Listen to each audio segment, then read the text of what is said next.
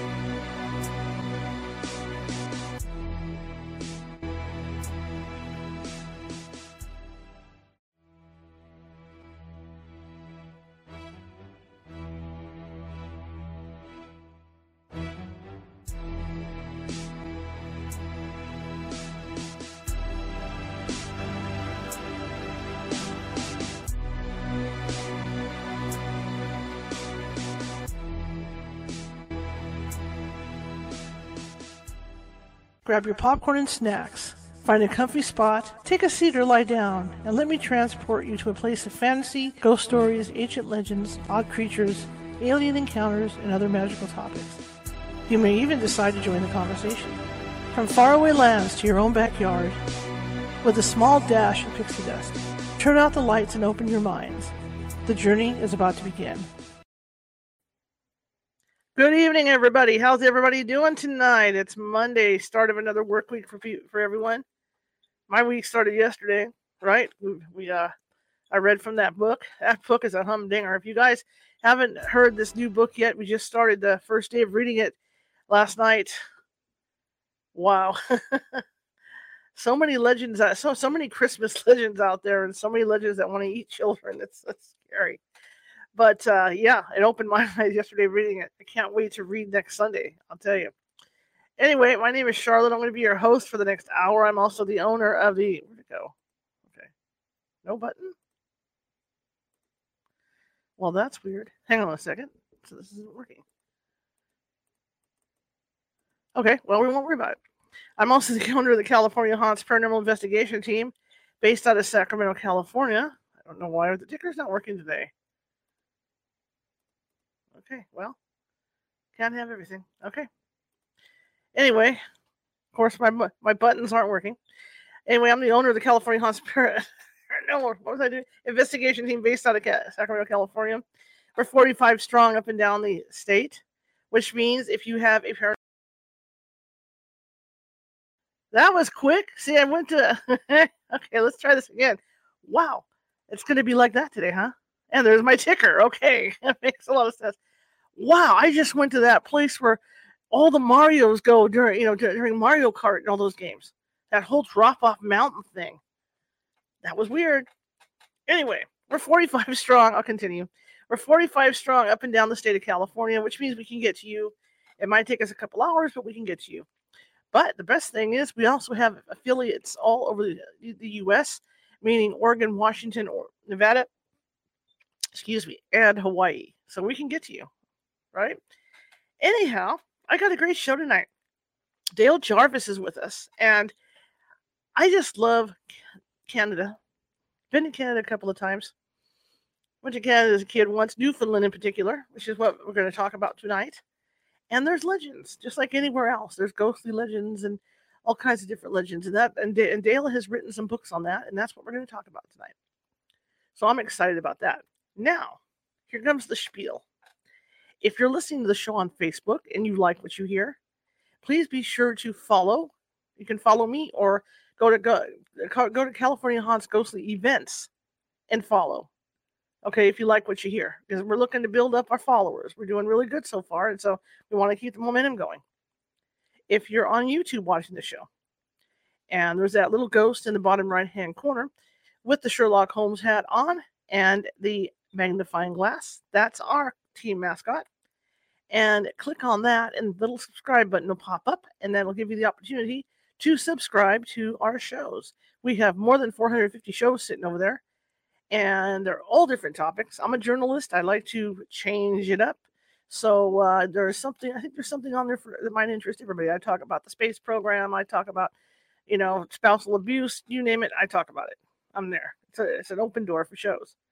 So join us up there. Now, if you're watching the show and you've got friends in the house, or you're on the phone with your friend, right?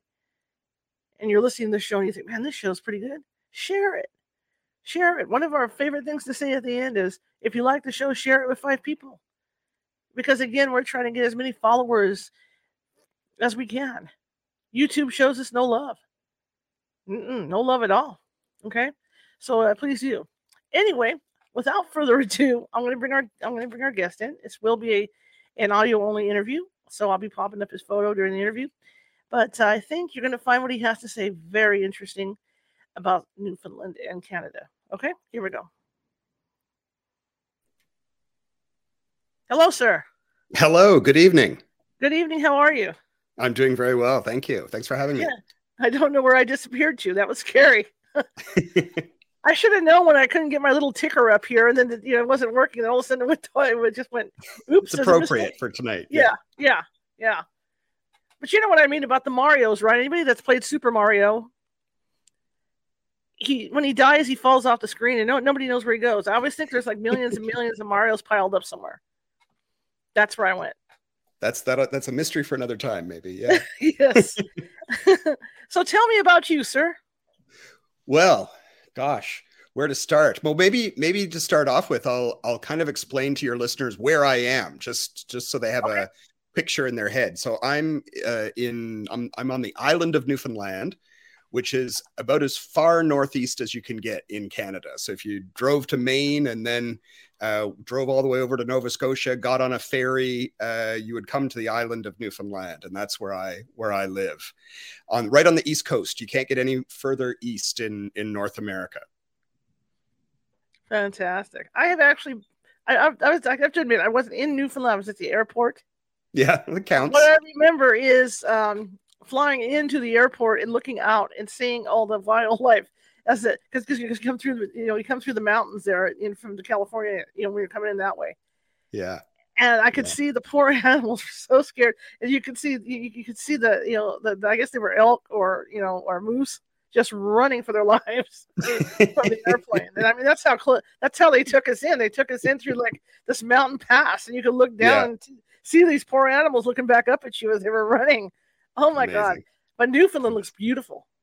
It is beautiful. Yeah, it, it's it's a beautiful, beautiful part of Canada.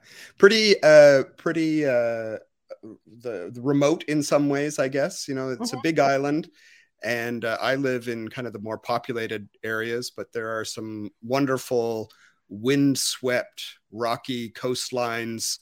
Uh, really great for uh, ghost stories and phantom ships and all those kinds of things. Well, that's one thing you don't hear here in the United States. You don't hear about the the the ghost stories up north like that. You know, you hear yeah. about the ones on the East Coast. You know the the whole with the uh, the the whole thing with the uh, the, the, the lights on the shore drawing in the ships. You know the, the, the legendary lights and all that. But you don't hear about stuff up your way. So I'm excited to talk to you about that. And you've written yeah. Well, I'm t- I'm delighted to be here to to share whatever I can. And you've written some books on this too, right? Yeah, I've been writing local ghost stories for a long time now. I, I work as a as a folklorist um, and as a writer and as a tour guide operator. Uh, and since well, since 1997, I've been collecting stories and uh, writing up uh, true hauntings, you know, true mm-hmm. experiences people have had, uh, and then a lot of also local legends and urban legends, and um, you know, kind of more uh, more, I guess, mythological stories, you know, about strange creatures or the fairy folk.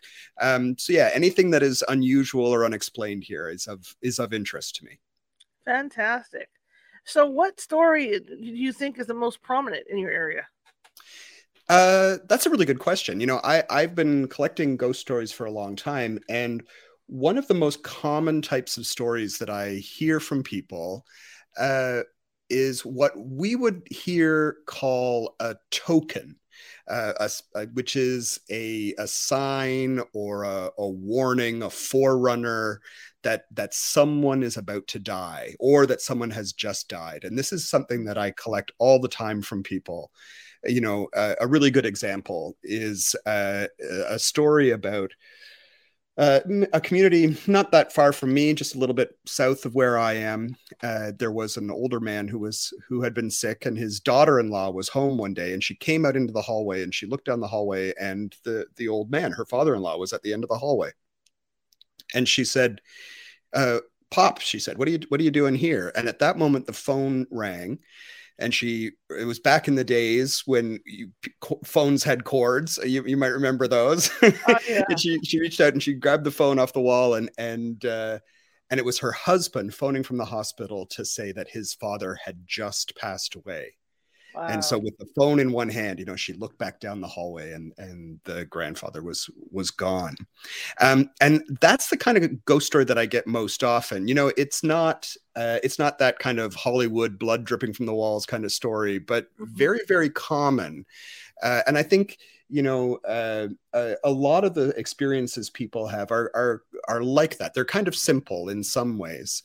Um, I'm always looking, of course, for the stories that have a bit more of a, you know, maybe a bit more frightening or have a bit more of a, a story behind them. But yeah, people are very, very serious about those token stories, and lots of people have them about a family member making themselves known at the time of their passing.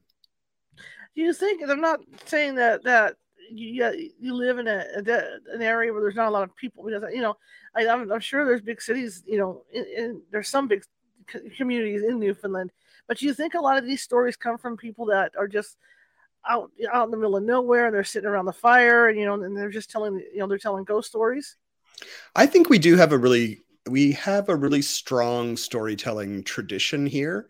Mm-hmm. You know, mm-hmm. a lot of our uh, small communities outside of the area where I live, I live in the capital city or near the capital mm-hmm. city, and uh, uh, you know we have all these small fishing villages that are strung all along the coast, and for many years they were they were quite isolated, and people um, people uh, you know lived in those communities for generations. And so there was lots of time for those stories to accumulate uh, you know over the generations.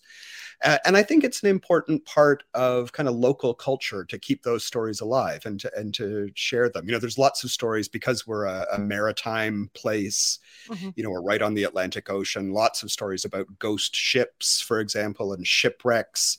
And i think you know telling those kinds of stories is one way to keep local history alive mm-hmm. and and to mm-hmm. keep those family stories alive when you talk about ship um, um, um, ghost ships what type of ghost ships are we talking about yeah so uh, ghost ships can take a number of different forms one of them one of the more famous ones uh, that is still seen, still encountered, is that a ship called the Blue Jacket, the SS Blue Jacket. It was a steamship, um, and it carried mail and kind of passenger freight in the 1800s, and uh, it caught on fire. And most of the passengers were able to get off and most of the crew were able to get off but there were there was a, a passenger a woman and one of the crew who uh, were lost in that in that terrible uh, fire that happened uh, when the ship uh, eventually sank after after it had burned to the waterline um, and ever since then, people have seen this ship kind of wreathed in flames, you know, sailing uh, around the area where the Blue Jacket went down.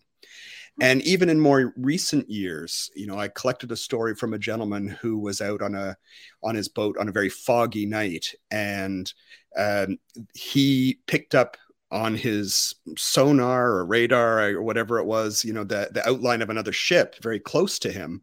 Uh, and, but it didn't answer any of his radio hails. And when the fog kind of lifted enough for him to see, there was nothing there. And it was right around the spot where the blue jacket had gone down. So he was convinced, you know, that even with modern seafaring technology, he had kind of had an encounter with this phantom, phantom ship. So m- most of those ghost ship stories are linked to some kind of tragedy or one or another. There's um uh, there's a fabulous we have a lot of great place names here and there's a, a shoal called the Terrified Rocks, which is one of my favorite place names of all time, I think. Uh, and there was a, a, shipwreck there again in the 1880s, and and people uh, don't necessarily see a ghost ship there, but they can hear the sound of sailors calling out um, at night, uh, and uh, you know hear the wails of these drowning sailors, which is quite a quite a chilling thought. I just find that that type of story fascinating. I mean, uh, we were always boaters, you know, while I was growing up, and yeah, I, I, I thought about that. You know, when we were out on the water, I was always looking, especially at night, you know, looking around to see if there are any ghost ships or anything like that. Um, especially you know after reading the stories on the Flying Dutchman and things like that. Yeah, yeah, yeah. There's a lot of those from here, and I think you know we have a we have a long kind of uh, history of European settlement here. You know, the the island of Newfoundland uh, English started coming in the late 1400s 1497 was when the english started coming and the basque and the portuguese and lots of people were here the french of course and uh, so we've had a long a, a, long history of of travelers coming to the island um, to fish because there's really you know a big fishing industry here. And uh, the coastline can be pretty unforgiving. And you know th- people have produced these maps of, of shipwrecks and you look at it and it's just hundreds upon hundreds of shipwrecks all along the coast. Um, and so it's kind of inevitable, I think, that with that kind of history of loss and tragedy and drama, that that some of these stories will persist right up till to modern day. Now, speaking about you know the treacherous um, beaches and cliffs and stuff, what about the lighthouses? Yeah, um, we have a couple uh, haunted light, lighthouses here. There's one uh, at a place called Cape Spear, which is uh, the easternmost point in North America. the, the, it's the point of land that juts out the furthest east. So, just to give people a sense of that, we're actually uh, four and a half time zones east of where you are. So, you know, if, wow. if it's 6.30 in California, it's 11, 11 o'clock in, in Newfoundland. Oh my um, God, I so, realized it was that late for you. I'm sorry. Yeah. So the, uh, the, oh, we're used to it. Yeah.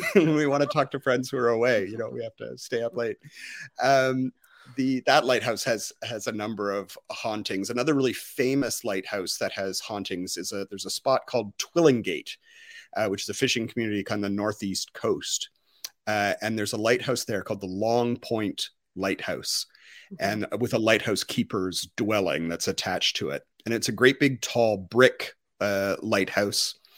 Uh, and back when it was you know earlier in its in its history the the lights would rotate around by means of a clockwork mechanism. So you'd have to you'd have to you'd have to raise and lower these weights that would turn this mechanism, and then and that was what made the lights turn around. So one of the jobs of the lighthouse keeper was to keep the weights from getting tangled, which they sometimes would, um, because the, the lights needed to keep rotating. Uh, and there's a story about this particular lighthouse at Long Point Light that uh, this had happened. The, the lines of the weights had kind of become fouled together somehow. Yeah, they had gotten twisted. And so the lighthouse keeper had climbed up the the inside of the lighthouse, you know, through the there was like a winding staircase that goes up around the outside of the, the wall. And he was kind of untangling the ropes and for whatever reason, he lost his footing and he fell down the center shaft of the lighthouse. And uh, just before he hit the ground, a woman uh, caught him, caught him in her arms, and and kind of gently lowered him down onto the floor. Uh, and when he turned to thank this woman, uh, realized that there was no woman there. The woman had vanished. So this ghost had saved the lighthouse keeper's uh, light, life. And other people have had strange occurrence, occurrences uh, in that lighthouse as well. Um, lots of reports of objects moving around uh, on their own. One of the lighthouse keepers told me at one point they had an, an old mop that they had that was always kind of kept for um yeah it was a tar mop used for like tarring roofs putting putting fresh pitch on roofs. And it would just move around. It would disappear in one spot and reappear in another. So whoever this uh, whoever uh, inhabits that lighthouse uh, you know is, is constantly moving objects around. But it's good to have a i think it's appropriate to have a life-saving ghost in a lighthouse. Mm-hmm. absolutely. Absolutely do you think, uh, as I know there's haunted lighthouses on, on the west coast here as well, do you think it's this is that these maybe these former lighthouse keepers still are trying to do their job? Yeah, maybe. There? Yeah, absolutely. I mean, I think it takes a certain it, it took a certain sort of person to uh to to man a lighthouse. You know, there was often kind of isolated location and and I know some of these stations were quite remote or or in very hard to access places you know there might there might be might only be able to get there in good weather for example. Um, so yeah i guess maybe if you had spent all that time there you know years and years by yourself off in this lighthouse it would be it would be hard to leave even when your time on earth was over I agree. I agree. Because I know there's there's I don't know about the, the, ones up there, but I know there's stuff out here where you can only get to the, the thing by boat too. Yeah, absolutely. Yeah, and, and some of these were, were located on little islands or uh-huh. um, in very very kind of desolate rocky places. So yeah, it's it's interesting. They really do have a a, fascinating history. Uh, one of the one of the lighthouses here, and I'm not certain if there's a ghost there or not there's a, a lighthouse uh, called Cape Race. Um, and Cape Race was actually the lighthouse that received the distress call from about the Titanic, uh, because oh, wow. it was it was the point of land that was closest to where the Titanic uh, went down. So lots of lots of interesting history around some of those lighthouses, as well as the ghost stories. And how do you accumulate all these stories? Do, do, you, do you research them? Do people come to you with them, or how does that work? yeah, a bit of both. You know, when I when I started off doing this kind of work, a lot of the material that I collected was from written sources you know so going through old newspapers or you know combing through other uh, accounts of stories you know that people had written down over the years but then as i started to um, as i started to do ghost tours for example in, in st john's the city where, mm-hmm. where the ghost tours are uh, and for a while i had for about well, actually for a long time for about eight or nine years i had a newspaper column. And every every other week i would have a, a, ghost story that would be in the local newspaper. And so people just kind of got to know me as the ghost guy. And then people would come up to me and say oh you know I, you're the ghost guy and and here's here's a story that happened to to me uh, and i find even today you know i uh, you know i'm telling stories online or i'm posting i'm posting little uh, stories lately on tiktok uh, you know local stories. And it's it's quite uh, astonishing how often even just in the comments people will say oh yes you know and and this happened to me and then tell me their story. So often when someone uh, when someone makes a comment like that on a on a social media post or on, on a blog post that i've made you know i'll, I'll contact them and and uh, try and get as much more information as i can. Um, and then because my background is in archaeology and history and folklore uh, I love doing the background research. So I love collecting, you know, contemporary ghost stories about places, but then also digging into the history of those places and trying to unearth a little bit of the hidden history of those of those properties. Mm-hmm, mm-hmm. Now, as a little kid, or, or, or rather growing up, did, did did you hear ghost stories? You know, ghost stories weren't something that uh, my family sat around and told. You know, it wasn't it wasn't a, a thing that I heard. But I, when I was a kid, I was a voracious reader. Like I was always reading, and uh, and I remember going to the public library, and there was a there was a series of books I think it was Alfred Hitchcock Presents, and it was like a series of uh, ghost and creepy stories for young readers. And I and I I loved those kinds of stories. And I remember there was um, uh, there was a series of books by I think the publisher was Usborne, and, and, there was like one on the paranormal and one on hauntings and one on UFOs. And again, like every time there was a book fair at the school, like I would get, I was the kid that was always getting the creepiest uh, ghost story books uh, possible. So I guess uh, it's it's been a lifelong interest uh, of mine. Just just fascinated with. Um, uh, ghost stories. Actually, I, I, have a book that was given to me a long time ago by uh, my my aunt, and and I remember her giving this book, and it was probably way above my reading level at the time. It was this kind of encyclopedia of the unexplained. And I remember her kind of giving it to me because she knew I loved to read. And, and I remember her saying to her, to my mom, you know, kind of thinking she was out of earshot. She said well i didn't know if he was if he would like it or if he would be ready to read that. And i devoured that book you know, you know?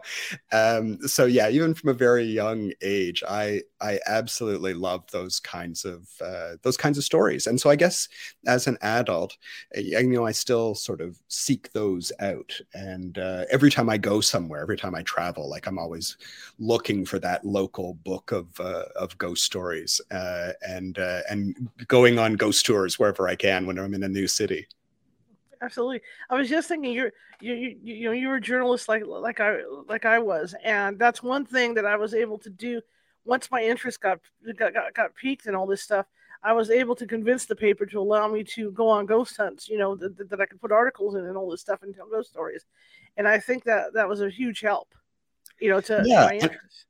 And I, th- I think there's there really isn't as you know the the fact that we're here talking about this tonight. You know, there's there's obviously an interest and a hunger for it. You know, one one thing I hear, you know, we are talking about like listening to stories. One thing I I hear people say sometimes is like, "Oh, you know, the tradition of storytelling is dying out." And I don't think that's true. You know, I think uh, with all the technology we have at our disposal now, I think people are telling stories even more in in some ways. Maybe not their they're not sitting in front of a fire and telling ghost stories or fairy tales, but the people are still um, telling uh, stories and sharing stories and being incredibly creative about the ways that they're telling stories now.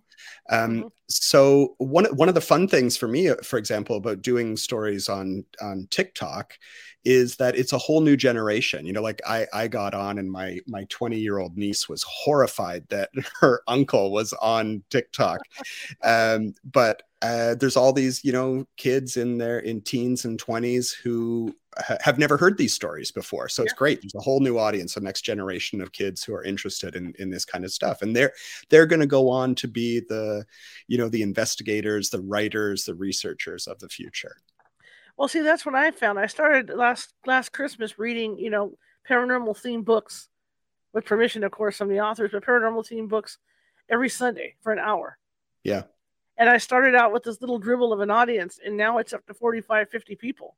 Yeah. That are listening yeah. to me just read a book every Sunday.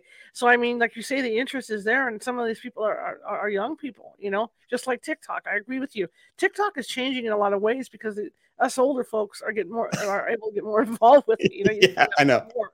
It's, it's, it's the sign that something is about to die or change when the old when the old fellows get get on yeah, there. So there'll be something, but that's the way that's the way things always are. There's always like there's something and and uh, you know people adopt it over time and there's always something new and that's that's a great thing and that's what happens with stories you know we tell these stories and they they pass from generation to generation and i think that's really it's really important and i'm i'm i'm really pleased and happy to be part of it. I i love um we have that we have a project here in the schools that's called a heritage fair. It's kind of like a science fair where mm-hmm. kids do a little project, but it's on local history instead of science. And so you they all go to the gym and they have their little, you know, paper cardboard dividers and they all have to pick a topic uh, and and there's always, you know, one or two kids that does local ghost stories.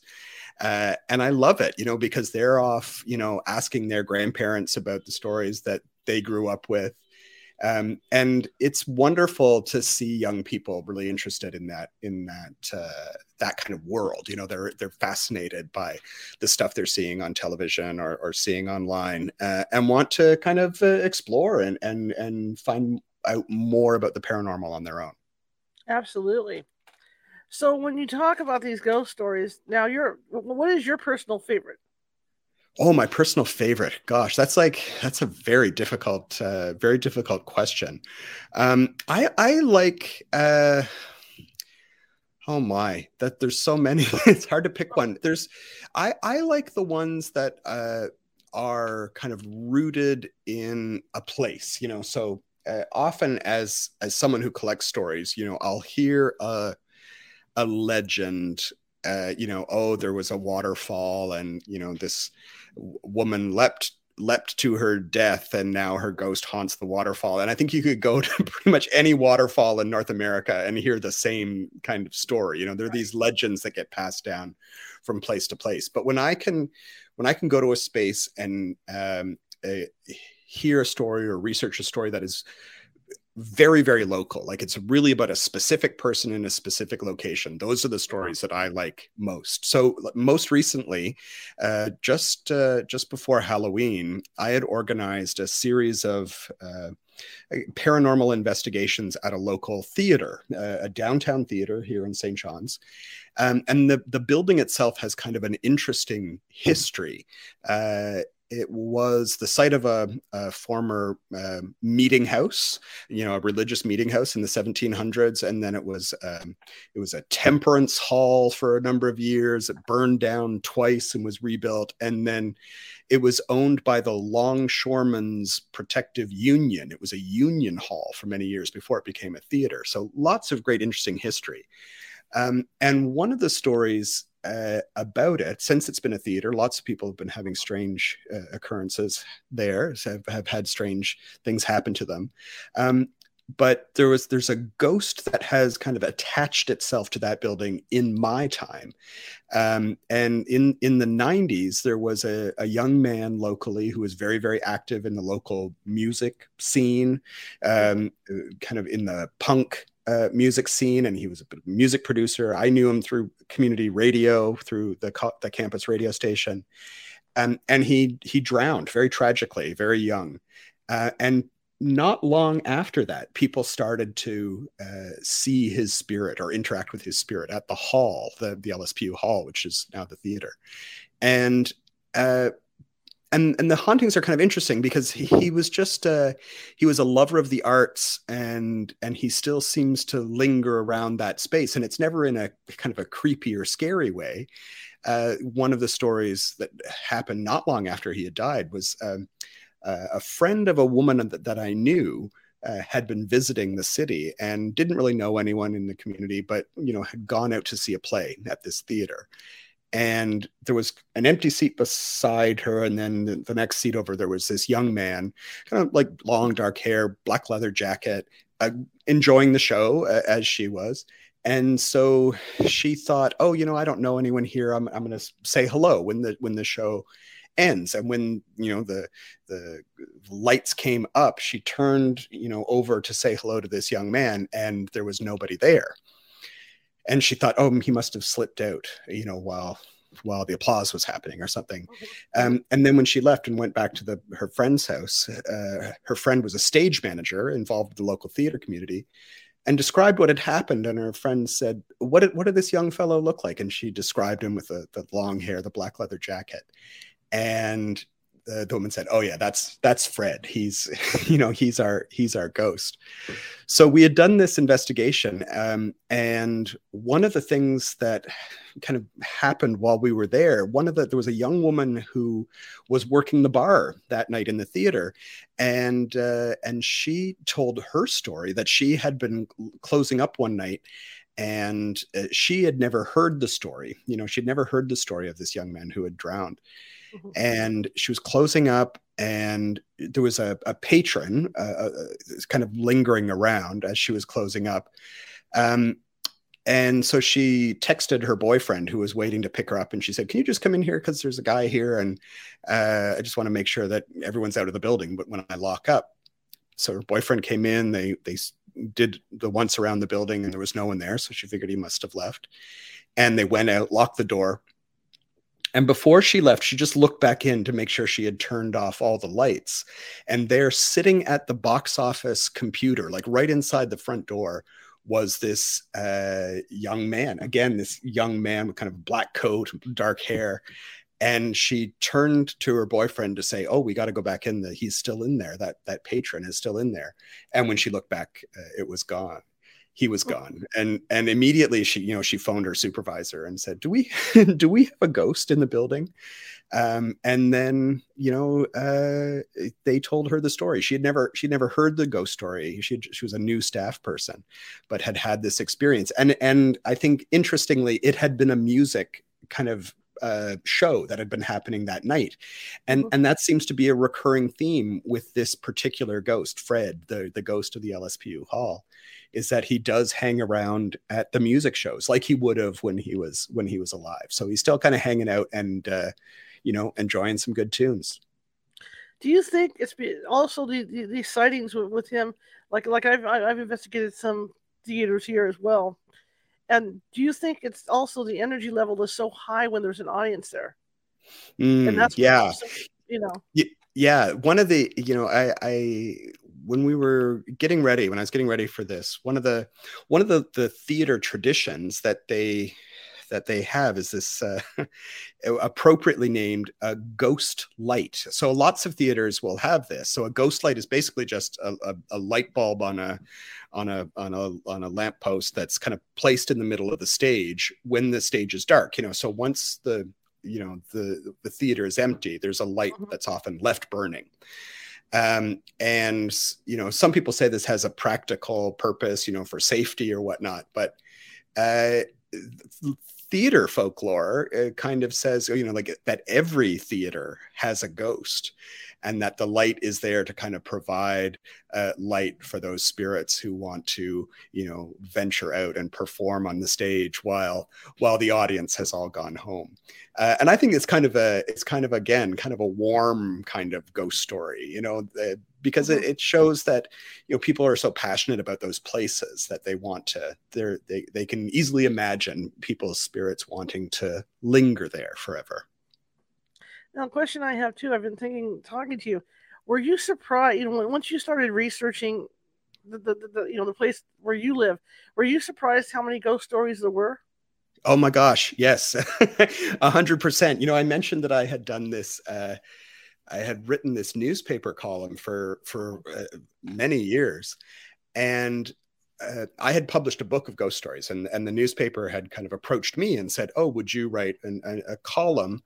every week. And I, I remember at the time thinking, oh my god like i could never come up i was that's like like 52 ghost stories and i'm like i can't even imagine i i can come up with 52 so i said i'll do it every other week um and so i was going to do 26 stories for a year and then and then went on for like i said eight or nine years mm-hmm. uh, uh, just with new stories and and i find the more that i share stories the more stories i get there's there's no shortage of, of stories um, maybe part of that is the place where i am but i think also as well uh, because people know that i am respectful of their stories i think they're mm-hmm. more willing to share them with me you know uh, sometimes i think you know people say you know oh you know like i've had this supernatural experience or I've seen a UFO. There are there there are people who immediately will think, "Oh, that person's crazy," you know, and and oh, I don't. I'm a total skeptic and I don't believe in that. But I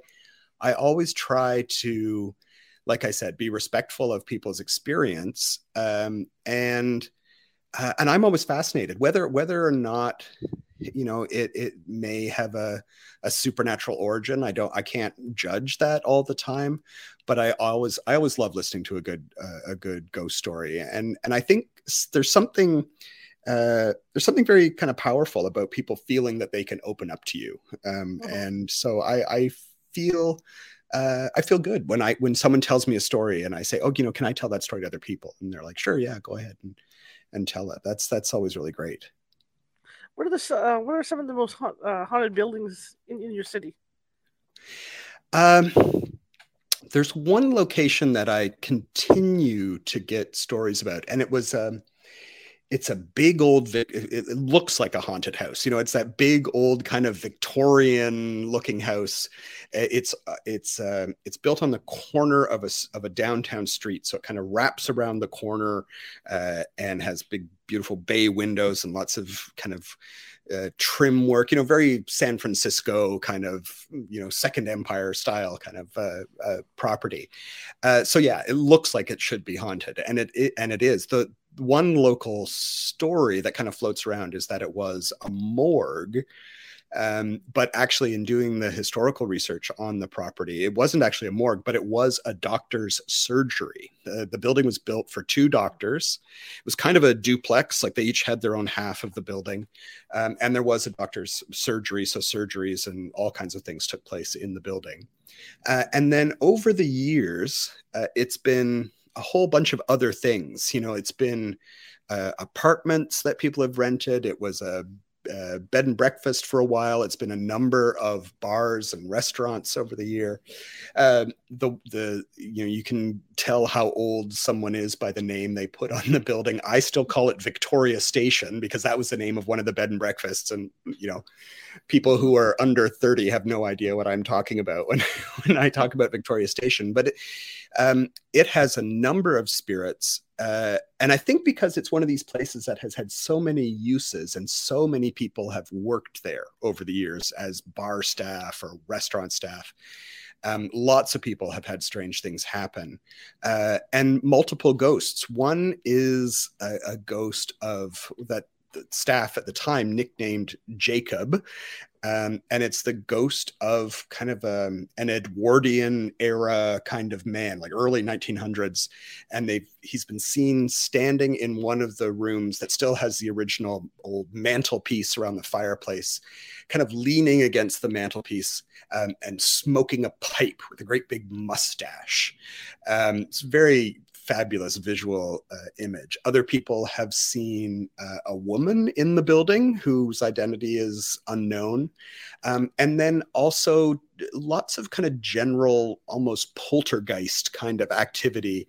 You know, uh, people, it, when it was a bar, when there was a bar on the ground level at one point, people would uh, report, you know, glasses breaking by themselves. One bartender told me about how they had seen um, a pint glass kind of move all the way down the bar by itself. So yeah, lots of interesting, lots of interesting things. Different chefs who've worked there over the years have told me stories about weird things happening in the kitchen.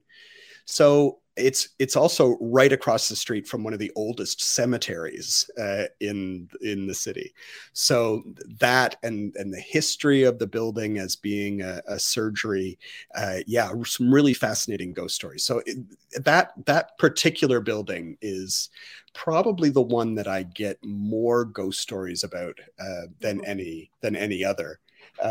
One of the one one of the stories I kind of love about it, not really about the ghost story itself, but uh, I was talking to the city archivist a number of years ago when it, when it was a bed and breakfast, and she had said that you know one day this couple came in and wanted to know about the history of the building, and so she brought out you know the local you know atlas and and the historical records that talked about the history of the building and she said, "You know why? Just curious. Why are you interested?" And and they said, "Oh, we're guests at the B and B, and we woke up because there was this figure standing in the room, and we just were curious and wanted to know about the history." And she said, "Okay, very good." And off they went. And then the next day, this other couple came into the archive with the exact same question. Said, "You know, can you tell us about the history of this Victoria Station building?" Um, and she said, "Oh, why did you did you have a, a ghost experience there?" And they said, "Yes, we we did." And she said, "Oh, you must be staying with that other couple, the couple that was in yesterday." And the second couple had had no knowledge of the first couple. Like they there were two separate um, visitors, sets of visitors, like a day apart, who had stayed in the same uh, location, who had had a, a, a, creepy enough experience that they wanted to go to the city archive and try and find out information. So, wow. definitely uh, one of the most haunted places I can think of uh, in town. Now, as a ghost investigator going out, where have you had the most, the, the, you know, the most incredible experience as an investigator? You know, I my investigation experience is actually kind of limited. I I I tend to approach things more from a uh, I guess more of a historical uh, viewpoint. But having said that, there is one building that I was involved uh, with an investigation in, and that was uh, uh, the St. John's Masonic Temple. So it's a very old uh, Freemasons building, beautiful, great Victorian brick structure with all that amazing Masonic imagery, you know, the great all seeing eye of the architect and lots of pillars and uh, Masonic symbols everywhere. And the, another building that has had just an incredible history of, of ghost stories. Um, and I was part of an investigation there where people were, uh, you know, experienced all kinds of different things. Um, some of the things that had happened there in the past had been around um, you know, kind of typical ghostly, you know, activities, you know, things like uh, pictures that moved on their hooks or the sound of uh, footsteps. Um, but my favorite story for that building was actually about a wedding that was held in one of the lodge rooms. And the wedding was allowed, I guess, because the groom's grandfather was a senior, had been a senior member of the of the Masons, but had passed away and so it was kind of in this man's memory or honor that the wedding was allowed to be carried out in the lodge room. Uh, and there was a, a judge who was presiding over the wedding. Uh, and he kind of entered the, the room at the start of the wedding and he had a lit candle and he walked across the room and he and the judge himself told me this story that he got to that spot and the, the candle went out so he went back and relit the candle and kind of walked across the room again, and the candle went out a second time. Now this is a windowless room. You know, it's a it's a closed space. Uh, and so at that point, he just went to the front of the room and he lit the candle and continued with the wedding. And after the wedding, someone pointed out that the spot where the candle had extinguished twice was directly between two portraits of the groom's grandfather on opposite sides of the room. And it was in this spot between the two of them that the the, the candle had gone out twice. And so people said you know oh well it was you know mr so and so who was who was coming back to participate in a wedding he couldn't attend in the flesh sort of thing um, so yeah, the, definitely that was the that was the property. Um, beautiful property, kind of creepy. Uh, lots of strange things happen in that in that space. What a fascinating area you live in. It's really active. yeah, I don't know what it is. Um, the downtown part of St. John's, the capital city, you know, it has this long history, and and like a lot of colonial, old colonial cities, you know, a, a, very long history of murders and hangings and, and those kinds of things. So again, that kind of history and that kind of energy, uh, you know, lends itself to ghost stories or, or ghostly sightings. Uh, tell me about your tours now, you, because you do take tours, right? Yeah. So uh, I, I started back in 97 running uh, the St. John's Haunted Hike. Uh, so we take people on tours through the the downtown part of the city, um, and uh, the that the tour has changed over the years. You know, we have a number of different uh, kind of routes that we will take, or a couple different themed tours that we will we will do. Um, it's a great it's a great way for me to it's a great excuse for me to ask really nosy questions about people's properties and their experiences. Um, but it's also a great way for uh, locals and tourists to kind of uh, see a side of the town that you wouldn't normally uh, get to see.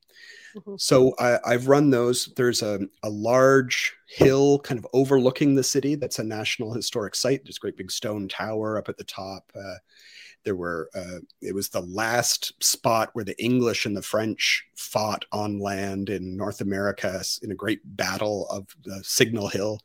Um, so lots of ghost stories there. And I've worked with Parks Canada, which is kind of our version of the the U.S. Park Service, mm-hmm. to do ghost to do a ghost program up there um, and it's and I'm hoping that you know to kind of continue to to do new stuff and and partner with other other places. I uh, one of the other kind of interesting bits of folklore that's popular here are stories about the fairies. Um, and so I was actually having a conversation today with a botanical uh, garden about maybe doing something around fairies at the botanical garden. Um, and the fairies in Newfoundland are not the nice kind of gossamer winged pretty fairies at the end of the garden. They're quite um, they're quite dangerous and and quick to anger. So uh, most people want to avoid the fairies here because of the the things that they might do to you if they if you trespass on their grounds.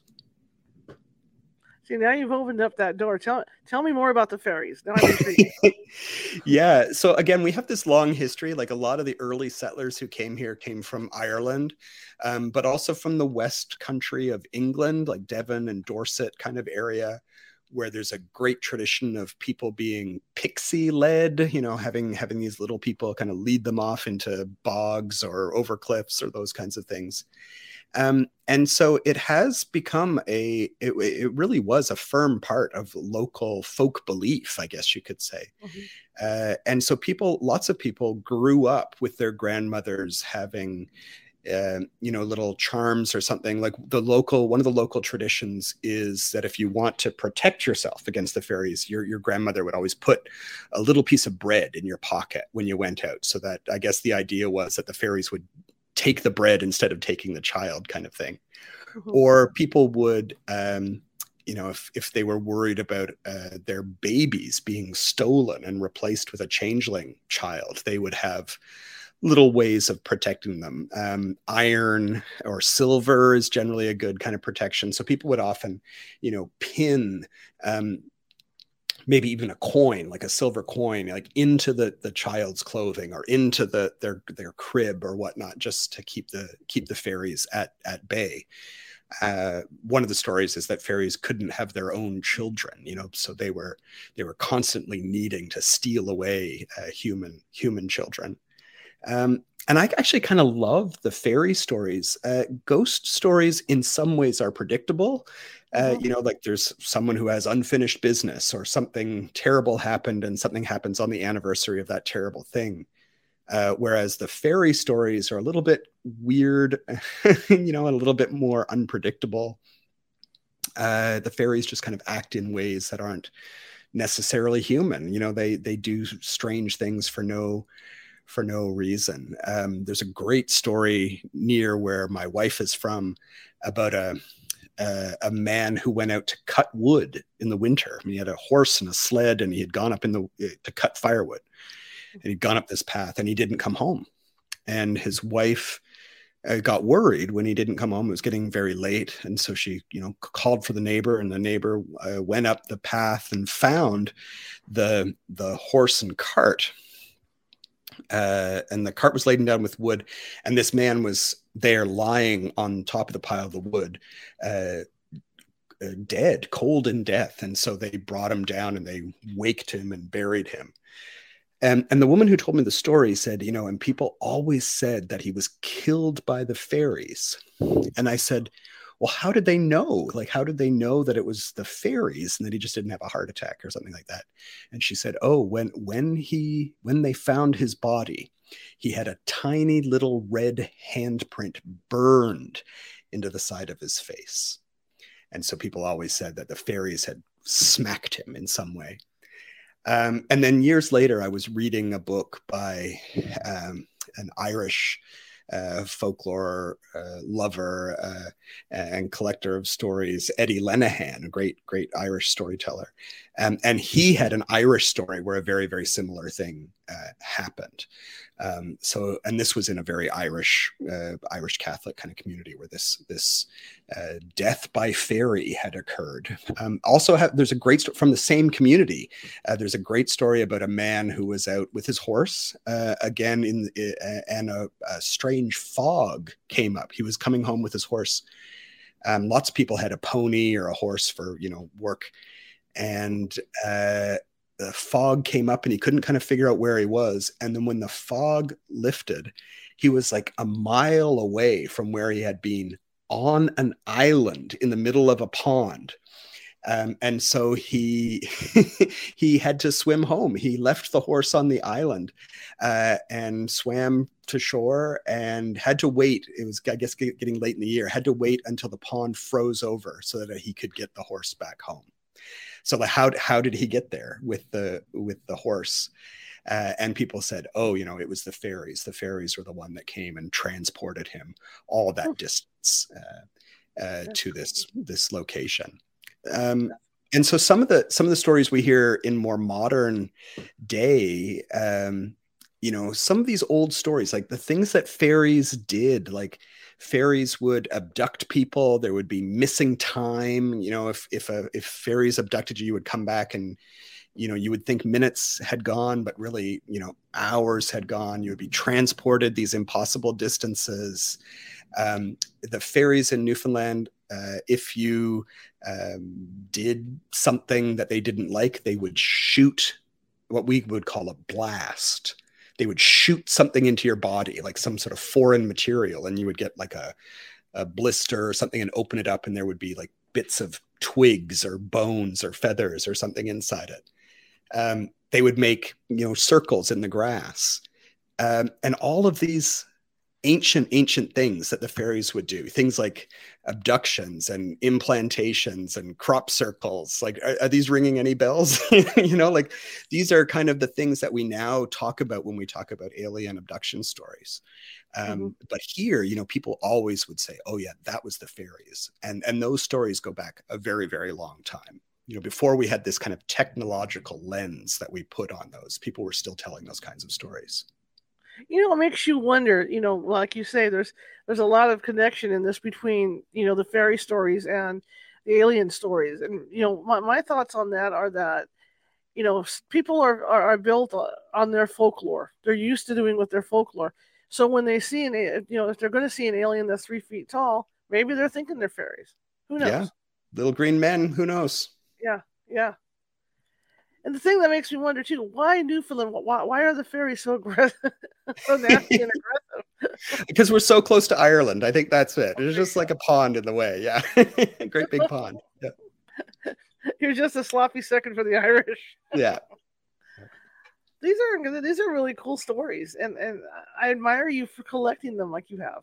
Oh, thank you. Yeah, it's I I, I love it. You know, I I'm I'm blessed that I get to do what I love, and uh, and people are fascinated by the stories that I that I collect. And you know, and people are always really the thing I get from kids all the time. Like sometimes I'll get asked to talk to a school group or something, and mm-hmm. and kids will the question that kids always ask is, "Are are these true?" And and I can always say, yet yeah, that in a sense, yes, all the stories I tell are true because I don't they're not fictional you know? They're not stories that I've, I've made up. They're all stories that have been told to me by someone else or you know that i found newspaper clippings about or something. So mm-hmm. um i you know i am I am a storyteller, but I, I love telling those stories that are kind of already out there in the community um, and being that person that, you know, collects stories and then shares them. And, and, you know, the, the other thing that I always say to kids, you know, if they say, oh, is that a true story? I'm like, well, what do you, what do you believe? You know, what do you think? You know, you can, you can make those decisions for yourself, you know, but whether you believe or don't believe. Um, I'll give you the information as it has been presented to me or the, the findings of what people have investigated. And then you can go off and and uh, develop that curiosity for yourself. Do you think the stories will ever end? No. No. I think we are as, as, a species that's one of the things that we do you know?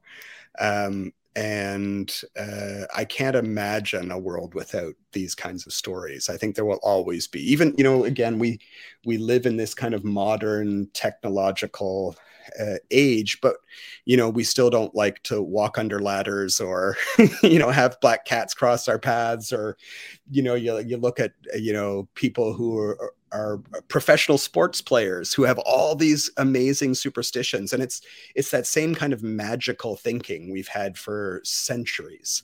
Uh, and I, that's just part of who we are. It's in our human dna i think. I think it'll always be with us. What do you say to people that are starting to get interested in in, in ghosts and, and and and lore like that? Um i think the the thing that I always encourage people to do is to, if you are interested in it, um, just start asking around your your small circle to start with. Like start talking to your friends your family your older neighbors and just kind of ask about you know are there places in my community that that have ghost stories? You know I, I, there's nothing wrong with like eh, going online and or going to the library and getting a book about ghost stories from somewhere else but i think sometimes we neglect the stories that are right next door. So that's what i'm wherever you are from um, and those again like those are the kinds of stories i'm i'm more interested in. Like uh, when i go to a place i want to hear the local story. Uh, so i think that's one thing i would encourage people to do I, I also think sometimes when people get uh, when they're interested in you know for example in paranormal investigation you know they've watched the tv shows or they've watched the youtube channels um, and they think they have to spend all this money on equipment uh, right. and and whatnot and uh, and then i think sometimes people are disappointed you know when they because the you know they don't immediately capture uh, you know evp or you know orbs or whatever they they are trying to collect technologically um, i think sometimes the most underutilized um, piece of equipment is our own perception you know? Um, mm-hmm. and i think a big part of it is just being open and listening uh, and interacting with the places where we are. I think that's really really important. Um, and i think so i think that's a really good practical uh, place for people to start. Do you think you know since all these paranormal uh, paranormal shows have been on that it's a lot easier to approach people and for people to talk about this stuff Yeah, I think it is. You know, I you know, it's amazing like how many paranormal podcasts there are now and lots of people are doing it or having YouTube channels or whatever. Um I think I think there is less of a I don't know, like less of a it's not it's not so new agey anymore, you know, like people it's all it's something that I think has a broader appeal. That's one of the really interesting things that I find we were talking about my ghost tours. You know, mm-hmm. I, I'm always fascinated by who comes on the ghost tours because it's not it's not necessarily the true believers who come. You know it's a it's a huge range of people. People will say what's your typical audience? And like i get everything from teenagers to seniors. You know we get uh, you know uh, professional people. We get uh, you know all every every walk of life um, we get the hardcore skeptics who want to disprove everything. We get the believers. We get those people who are there just for the entertainment. Um, but I think everyone is hungry for something uh, in terms of, you know, they want to believe that there is more to the world than what we just see in our daily lives. Um, and I think that that is something that really cuts across all kinds of boundaries and cultures. You know, we we're all kind of hungry for this uh, this kind of experience of you know otherworldliness or magic. You know there isn't enough magic in our in our daily life. And i think it's something that people are very starved for in some way. Absolutely. So what's next for you? What's next for me? Uh I'm uh, right now. I'm working on another book very slowly on that's specifically focusing on haunted houses. Um, cool. Uh, so I'm I'm I've got a I've got a, actually a great list of properties that I need to uh, dig uh, dig into. So I've started that. I'm kind of working my way down through my through my list. Um, and and and part of that is just kind of letting people know, you know, doing things like this and saying, you know, I am I'm looking for your your stories because I don't want it to be all historical stories. I want it to be a mix of historical and contemporary stories and and true experiences. So uh, I, am that's my that's one of my big projects uh, right now, um, and then hopefully coming up in the in the spring maybe uh, you know this this investigation that we did at the lspu hall in st john's was very very popular.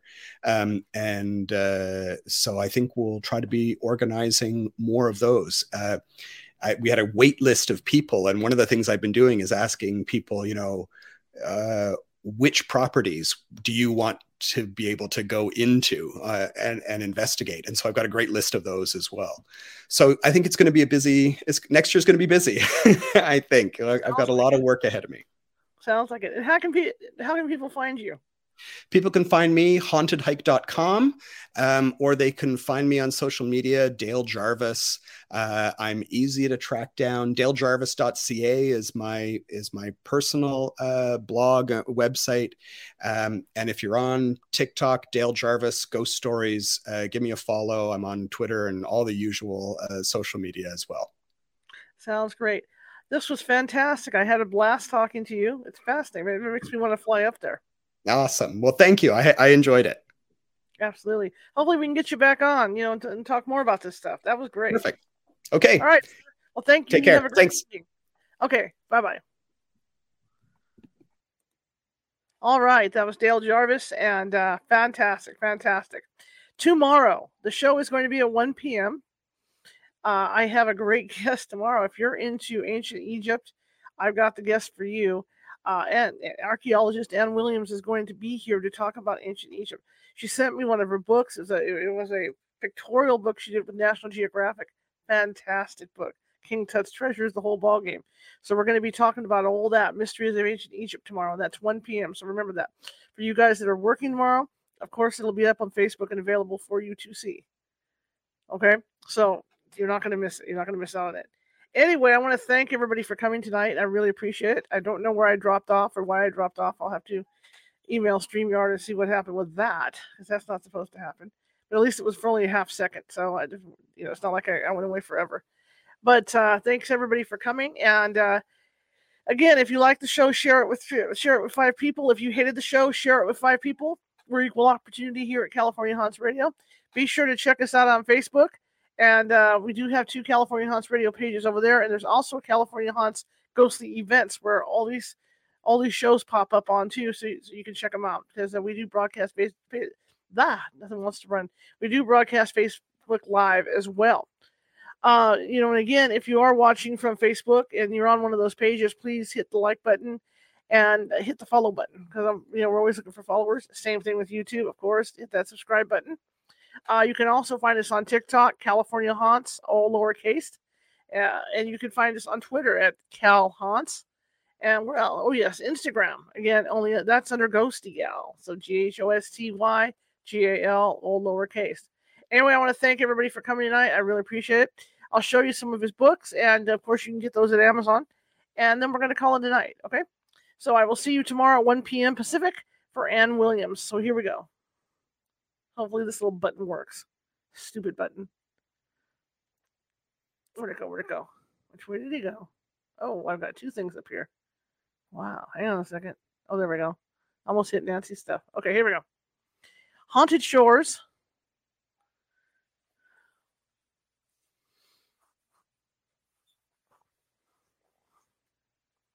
Haunted Waters. Dale Jarvis. I love those kind of stories, you know? And Haunted Ground. But he also has several other books, and I just, you know, there was just not enough room to get them all in. So check it out, Amazon.com. Check out his books. He's got, if you're into like ghost, you know, ghost hunt books and hauntings, he's the guy to go to. All right, guys, I will see you tomorrow. Have a nice evening.